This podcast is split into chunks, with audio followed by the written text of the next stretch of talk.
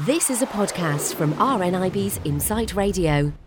How important is our diet when it comes to good eye health? Well, I'm joined now by dietitian and nutritionist Helen Bond. Hi, Helen. Hello, how are you? I'm well, thank you. And Good. I was really surprised by some of the research here. Mm-hmm. W- What do we actually feel is detrimental to our eye health then in the UK?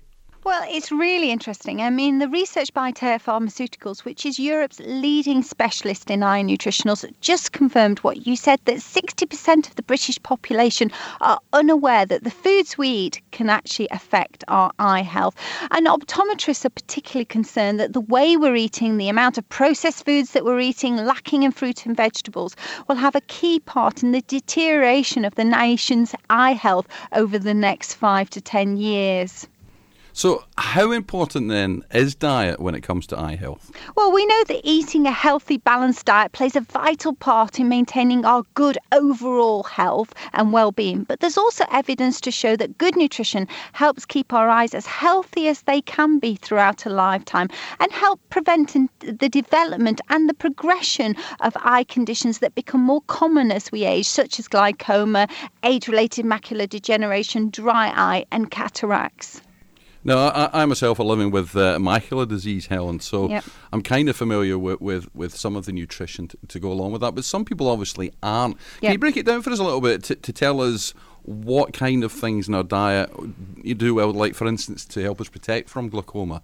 Well, like I said, with regards, I mean, you mentioned age related macular degeneration, which is obviously central vision. And research has shown that particularly nutrients are very important in helping to slow down the progression of um, these eye conditions. And the nutrients that we've shown to be beneficial are vitamins C and E, zinc, selenium, and copper. And perhaps some nutrients that you haven't heard, like the, the carotenoids, the lutein and zeaxanthin, you find them in green leafy vegetables and brightly coloured fruits. And they're concentrated in the macular part of the eye. And emerging research has shown they're very helpful in preventing um, damage potentially by harmful sun rays. And the essential omega 3 fats that we get in oily fish, herring, mackerel, fresh tuna, and then also plant compounds such as resveratrol that we get in grape skins as well. And emerging research has shown these all can have a play a role to play in helping maintain our eye health and also helping to slow down the progression of eye conditions such as age related macular degeneration. And obviously, our genetics can uh, have a role to play in Yep. this, but obviously, the, the more healthy we are, then the better chance we give our body, I suppose, and, and our eyes, don't we? Absolutely. I mean, there's some risk factors you can't change. You mentioned age, uh, genetics, our sex. We can't change those, but there's a, a lot of risk factors that we can change to help maintain our eyes for as long as possible.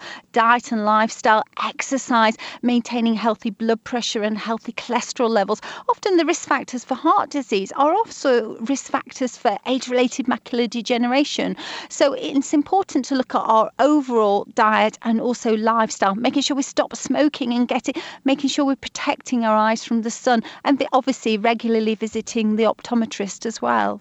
Now, as you mentioned, the optometrists are a bit concerned about our uh, penchant for fast foods Yep. these days. Can you supplement yourself to have better nutrition?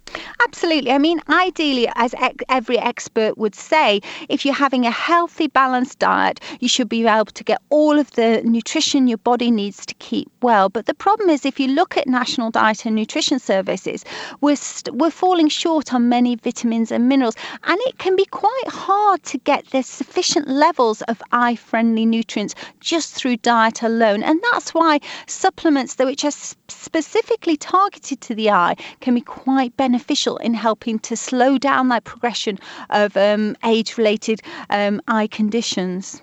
And also, taking them with with food is probably more beneficial, isn't it? Absolutely, because food and supplements also go hand in hand, and often with the things like the carotenoids, which I mentioned earlier, they often help with absorption if you have a bit of fat in your diet as well. So that's why a supplement, as the name suggests, helps to supplement a healthy, balanced diet and lifestyle. So yeah, they go hand in hand. So, where can we get some more information? Because uh, for some people, it just sounds very complicated, doesn't it? It does, and it does sound very complicated. And I haven't given you the, all of the information that you need to arm yourself. So when you go shopping, you know which are the eye-friendly foods that you can put into your shopping basket. So for lots of information, do visit the youreyehealth.co.uk website, and it's got loads of information on there on the vitamins and minerals that are particularly beneficial for eye health and which foods that you can find them in. And before you go, Helen, I'll start you off like carrots are good for us. We know that. Oh, we know carrots. I mean, I think that's the old adage, isn't it? They help you see in the dark. And yes, they do because they're rich in beta carotene, which we know gets converted in the body to vitamin A, which is important for healthy vision. But it's not all about carrots. There's lots of fruits and vegetables and lots of foods that have lots of eye friendly nutrients. So you need to look beyond carrots and think of the bigger eye friendly picture. Helen Bond, it's been very interesting. Thanks for joining us. Thank you so much.